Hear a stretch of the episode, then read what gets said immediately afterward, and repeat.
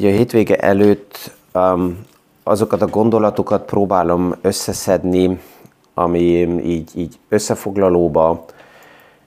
remélhetőleg segít befektetőknek hibákat elkerülni, és hogy ezt esetleg hogy és milyen formába lehet. Mi is aktuális pénzpiaci témákról, összefüggésekről beszélgetünk. Gazdaságról érthetően János Zsoltal. Üdvözlünk mindenkit a mai PFS Kávézac podcaston. Ez a gondolat um, így az aktuális um, induló stratégiai meeting szezonnal van összefüggésben. Uh, most éppen, tehát általában egy évente szeptember és november között uh, több uh, menedzsmenti kört és um, cégek tulajdonosait um, kísérem stratégiai meetingekbe, és ez most éppen elindult, aki, aki követ akár a, a YouTube csatornán is, annak a Timeout Summit és a Timeout Zoom, uh, Timeout Zone um, videók és projektek is valamit mondanak, ahol főleg a Time Out Summit témába kiszállunk, és most is itt vagyunk a, a Bécsi Erdő egyik kellemes helyén, egy, egy menedzsmenti körrel, és a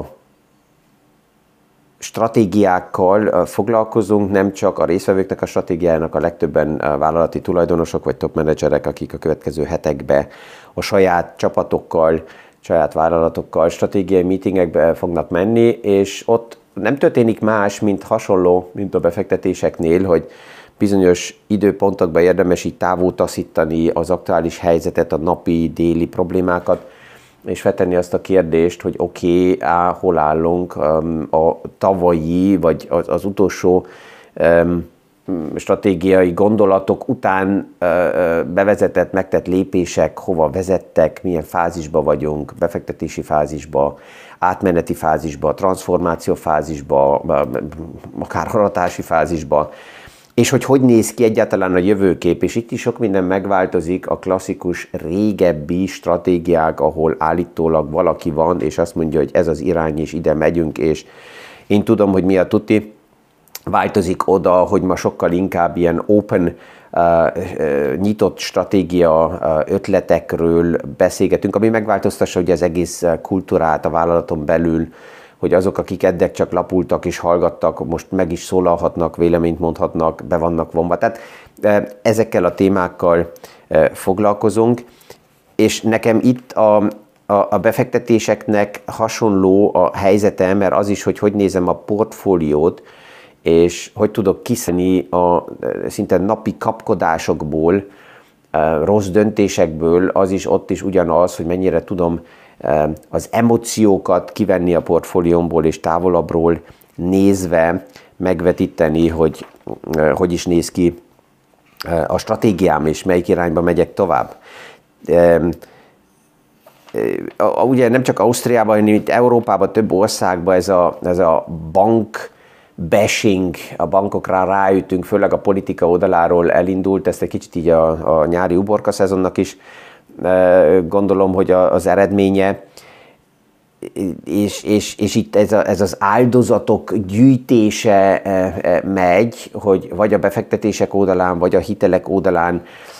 hogy ki és miért az áldozat, és hogy a bankok. Ha megnézzük alapjába, de, de most még egy másik téma is jut, ez valahogy most beugrik, mert pont ahhoz passzol, hogy így különböző szemszögből megvilágítani dolgokat, és az adja meg a, a, a távolságot, hogy megfelelően kezeljük a szituációt. Nagyon hamar ezt megtanultam én egy más szemszögből, ugye 11 éves koromig nem az itteni rendszerekbe, struktúrákba, hanem a Ceausescu által vezérelt struktúrákban nőttem fel, és például a történelmi a történelem órába és a történelem leírásába ott egy verziót megismertem. Aztán ugye a nagyszülőkön keresztül is, és de másodalakról is így, így beszivárgott az életembe magyar rendszerekből leírt történelmi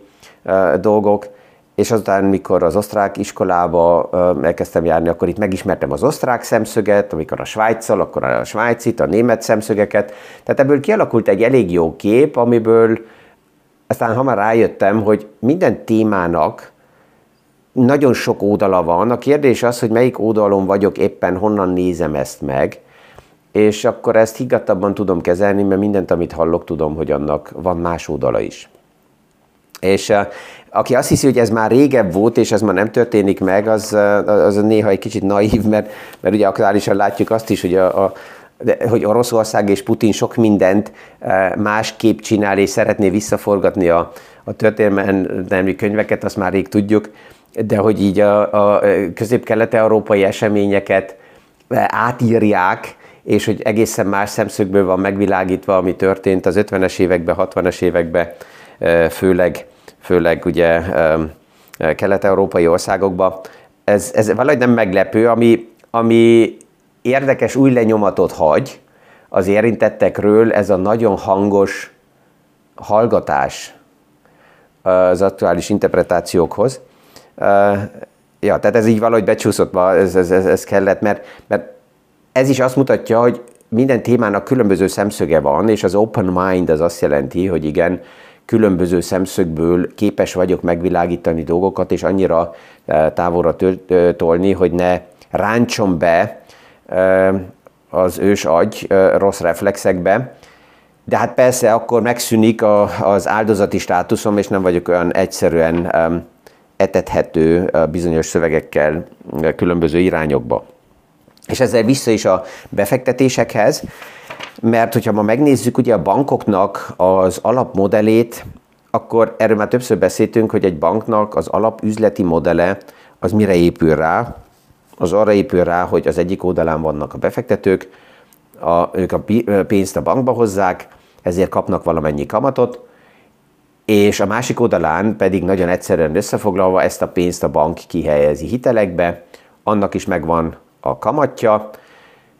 hogy a kamat mindig magasabb -e, és mindig mennyivel magasabb, hát ez egészen más paramétereken múlik, kockázat megítélés, futamidők és egyéb, de hát a differencia a kettő között ez a banknak az üzleti modelle, ez a banknak a nyeresége. Az érdekes az, hogy minden más iparágban, ha értjük azt, hogy mi annak az iparágnak a biznisz modelle, akkor megértjük azt, hogy oké, okay, akkor az az üzleti modell, azt ha betesszük a portfóliónkba, akkor részesülünk a nyereségen. Tehát ha ma valaki iPhone-t használ és Apple rajongó, akkor az Apple-ben van a portfóliójába, és akkor örvend, hogyha az Apple-nek gigantikus a marzsa. Ez csak egy példa, és aztán különböző szektorok így megvannak, tehát hogyha ezt értem, hogy a banki világ hogy működik, a pénzügyi világ hogy működik, akkor a portfóliómban ugyanúgy el tudok helyezni pénzügyi szektornak megfelelő vagy alapokat, vagy eszközöket, vagy egyes társaságokat. Tehát az iparágnak megvan ugyanúgy a helye a portfóliómba, és ez a továbbiakban oda is vezet, hogy higgadtabban tudom kezelni a hitelt és a befektetést. Nagyon sokszor hallom azt ügyfelek oldaláról is, hogy á, én nem dolgozom hitelekkel. Miért nem? Egy hitel nem más, mint egy befektetés és ugyanúgy, mint ahogy befektetéseknél portfóliókat építek fel, hiteleknél is portfóliót tudok felépíteni, futamidőbe, kamatstruktúrákba, um, rengeteg téma van, és még egyszer hozzá kell mondjam, hogy egy hitel az a hitelt felvendőnek egy hitel, tehát ő kamatot kell fizessen, de a másik oldalán egy hitel valaki másnak egy befektetés. A mai befektetésem a másik oldalon az valakinek hitel. Tehát az egyik a másik nélkül nem működik. És ha, ha ezt a kettőt, mind a, két, mind a két verzióban azt látom, hogy mind, mind befektető akkor nyerek, ha foglalkozok a témákkal. Tehát vegyük a befektetést, ugye mivel a kamatok most emelkednek, egyre több országból halljuk, hogy miért nem adják automatikusan a bankok tovább a kamatemelést a befektetőknek. Sorry, ezt miért adják tovább? Ha az ügyfél nem kérdezi, nem keresi, nem, nem, nem akarja, ez egy kereslet-kínálat kérdése, ha aktív vagyok, mint befektető, hát akkor látom, hogy a piacban milyen lehetőségek vannak, és tudok azt szerint válogatni. Sőt, van olyan termék is, amelyik egyszerű befektetés, és azt tudom megvenni, hogyha a kamatok mennek felfele, akkor az intézmény vagy a termék nekem sokkal gyorsabban adja tovább a kamatot. És ezeknek a termékeknek is megvan a struktúrája, megvan a lehetősége, megvan az előnye, megvan a hátránya. Csak ezzel kell foglalkozzak. Ezt, ezt látjuk, és ezt többször is szóba hozom, hogy itt, itt az európai mentalitás, és ez nem, nem, nem csak kelet-nyugat-európa, hanem egész Európába,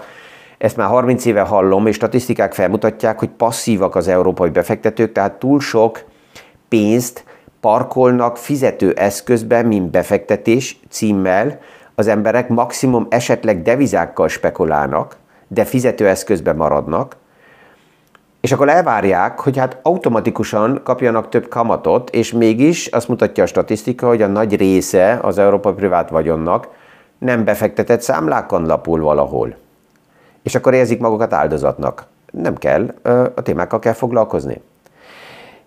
És ugye a befektetésnél is ugyanaz van, az egy fogadás a jövőre, hogy ha az az érzésem, hogy a kamatok fognak menni felfele, hát akkor olyan terméket kell megvásároljak, amelyik az emelkedő kamatot nekem tovább adja. Hogyha az az érzésem, hogy a kamatok nem fognak emelkedni, hanem akár csökkennek, hát akkor fix kamatozó befektetést vásárolnék meg, ami nekem jó, de annak, ami a, aki a kamatot kell fizesse, az persze, hogy annak nem fog örvendeni. És hogyha ezt megértem, és ez a hitelekkel és a befektetésekkel is fontos, hogy az, akivel normálisan találkozom, egy intézménnyel, egy bankkal, annak más az érdeke a másik oldalán, mint az enyém. Mert akkor, amikor nekem az a jó, hogy fix kamatozó termékem legyen, mert arra számítok, hogy a kamatok csökkennek, az neki nem tetszik, mert valamiből ezt ki kell termelje és ki kell fizesse. És fordítva, hogyha én eh, rugalmas, nyitott kamattal szeretnék dolgozni, mert ez nekem a jó, akkor ez neki rossz, mert hamarabb a kamatot tovább kell adja. Tehát ez a befektetés oldala. És hogyha átmegyünk a hitel oldalára, mert ez az, ami több európai országban is ugye itt a, a hiteleket támadva a bankoknak a több nyereségét meg szeretnék adózni, abszolút, tehát a, a gondolat magába így belenyúlni az üzleti modellbe, és ugye ez hosszú távon úgysem működik, ez több országban és regióban ugye látjuk, tehát a hiteleknél is ugyanaz van, hogy mikor mind befektető egy hitelt felveszek, akkor azt a kérdést kell feltegyem magamnak, hogy oké, okay, hogy néz ki a jövőkép, hogy ezt a kamatot most lefixálom, vagy pedig nyitott kamatozó hitelt veszek fel, mind a két verzió lehetséges, de ugye a legtöbben, amikor egy hitelt vesznek fel, sajnos emocionálisan annyira közel van nekik az esemény, amit ebből megfinanszíroznak. Egy lehet, ez lehet egy lakás, egy lehet valami más kiadás, amit ebből megfinanszíroznak, hogy emocionálisan oda van elterelve a figyelmük, hogy az meglegyen, és nem nézik elég higgadtan távolságból a hitel kérdését. Um, tehát, hogyha megnézem, hogy milyen a, a jövőkép, mi az elvárásom a, a kamatokkal kapcsolatban, akkor hogyha az az elvárásom, hogy a kamatok emelkedni fognak, akkor hiteleknél fix kamatozó hitel jobb nekem, befektetéseknél pedig nyitott kamatozó verzió jobb, hogyha ez a jövőképen fordítva, hogyha azt várom el, hogy a kamatok inkább csökkennek vagy stagnálnak, akkor nyitott kamatozó hitel, tehát variabilis, ami, ami mozog, nem fix kamatozó hitel, az, ami nekem jó, a befektetéseknél pedig a fix kamatozó. És alapjában az érdekes az, hogy nem kell fehér-feketére festeni a világot, hogy akkor most mit vegyek, ezt vagy azt. Nem, hiteleknél is tudok egy portfóliót felépíteni. És lehet egy része olyan hitel, amelyik fix kamatozó, egy része olyan, amelyik nyitott kamatozó, egy része olyan, amelyik rövid futamidő, közepes futamidő, hosszabb futamidő. Tehát azt látjuk, hogy a, a, a portfólió stratégiákban az aktív befektetések oldalán a különböző verziókkal, futamidőkkel, kockázatokkal, hozamokkal dolgozni, ugyanúgy hitellel is lehet, mert még egyszer, az én befektetéseim, ami különböző futamidő, különböző hozam, különböző kockázatú, a másik oldalon valakinek, lehet, hogy személyesen nem ismerem, de az mind egy hitel. Tehát kell legyen egy, egy, egy, egy ellenpartner. És ugye ebbe, pont ebbe van a szerepük a pénzügyi intézményeknek, hogy nem kell megkeressek valakit, akivel direkt én megkötök egy szerződést, hanem a termékeken keresztül pont ez a transformáció, a kockázat, a futamidők, a kamatok és több más kockázatnak a transformációja történik meg a pénzügyi szektoron keresztül, de hogyha egyszerűen leegyszerűsítem ennyire, akkor, akkor oda visszatérek, hogy nem kell, um, tehát ki tudok szállni ebből a, az áldozati témából, hogy nem értem, hogy itt mi is történik. Um, és még van egy emoció, amit távol kell toljak magamtól, én um, ezt ilyen egyszerűen, hogy nevezném, um, a háziasszony rally, vagy a taxisofőr rally. Ez, ez két olyan esemény vagy helyzet a piacban, ami amikor kialakul, akkor már nem az a kérdés, hogy az aktuális hype össze fog-e omlani, hanem már csak az a kérdés, hogy mikor. Ez a taxisofőr rally, ez, ez így, mint, mint mint gondolat az elmúlt évtizedekből alakult ki, mikor úton vagyok, és vagy a repülőtéren, vagy egy állomáson beülök egy taxiba, és azt veszem észre, hogy mielőtt a taxisofőr megkérdezni, hogy hova menjünk, eh, meghagyatja kvázi még éppen az aktuális híreket, mert amellett, hogy taxisofőr, és csak ez kvázi a taxisofőrkedése a mellék tevékenység, de eh, valahol eh, befektetésekbe spekulál, akkor ez, ez egy ilyen jel kezd lenni, hogy oké, okay, akkor már forró a helyzet, vagy amikor a háziasszonyok is, vagy ez egy nagyon egyszerűen, nem akarok senkit megsérteni, nagyon egyszerűen annak a csoportnak a megnevezése, aki alapjában nem ért a tőkepiachoz, nem érti, hogy ott mi történik, skeptikus, homályos az egész, de mégis oda megy, és elkezd dolgokat megvásárolni, mert állítólag most már mindenki ott van, és állítólag mindenki nagyon nagy nyereségeket uh, uh, kaszál, darál, és ezért ő is ott kell legyen de mikor fordulnak a piacok, akkor jönnek a bizonytalanságok. És 2022-ben még nem volt ez a bizonytalanság nagy, az érdekes az, hogy nem jöttek még kérdések, hogy de hát a, a, mi történik a piacokban, mert kvázi még azoknak is, akik 21-ben nyitottak meg számlákat, és ez a, ez a nagyon nagy boom, ez tényleg meg volt 20-21-ben, annyi számlanyitás volt, hogy nagyon sok broker nem, nem bírta a lebonyolítást, és 22-ben nagyon sokan még elmagyarázták maguknak, hogy oké, okay, ez egészen normális, hogy a piac nagyon erősen felment 21 után, és most egy kicsit kilélegzik, de minden megy tovább.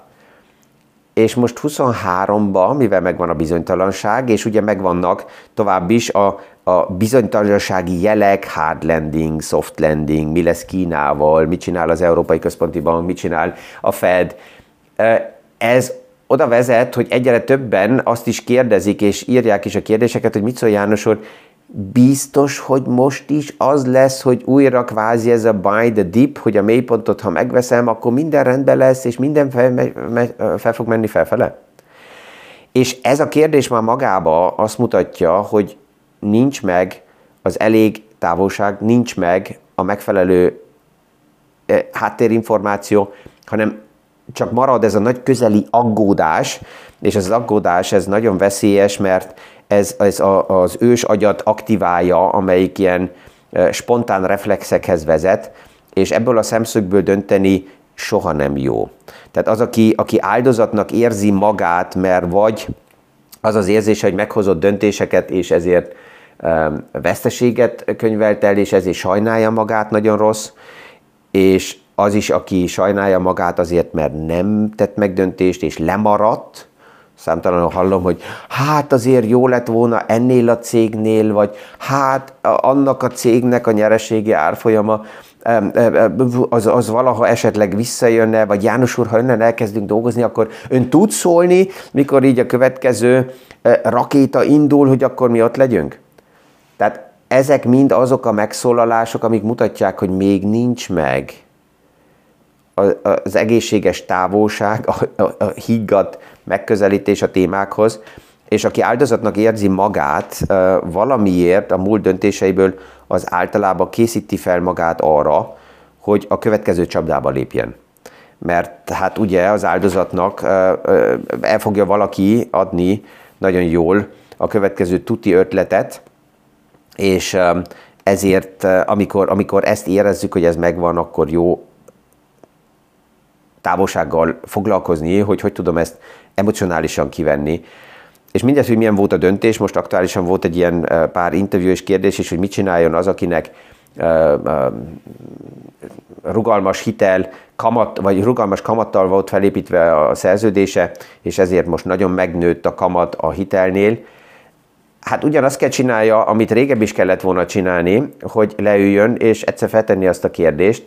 hogy hogy nézne ki az anyagi helyzetem, hogyha a magas kamattal finanszíroznám meg, vagy, vagy kalkulálnám ezt a hitelt. És hogyha a magas kamattal nem tudom azt megfinanszírozni, hát akkor azt nem, nem veszem meg. Nagyon sokan félreértik, és azt hiszik, hogy az alacsony kamatok az egy ajándék a befektetőknek, hogy olyasmit is meg tudjanak finanszírozni, vagy venni, amit normálisan magas kamattal nem tudnának megvenni. De ahova vissza akarok térni, hogyha valaki ezt nem csinálta eleinte meg, és most ott van, hogy magasabb a kamat, hát akkor azzal a kérdésekkel foglalkozzon, hogy most vagyok a nulladik nap, és akkor ezt mostantól a jövőre nézve, hogy tudom kezelni, mi kell változzon, um, mit tudok csinálni a, a szerződéssel, lehet, hogy akár át kell finanszírozzak, és, és, és, tehát az aktív lépésekkel tudok csak nyerni, nem azzal, hogy visszahúzódok, lapulok, és remélem, hogy majd ez elmúlik. Ez a legtöbb esetben nem segít. Ja, ezzel a nagyon, én úgy érzem most, hogy ilyen meredek gondolatlovaglással um, el is búcsúzok a hétvégébe.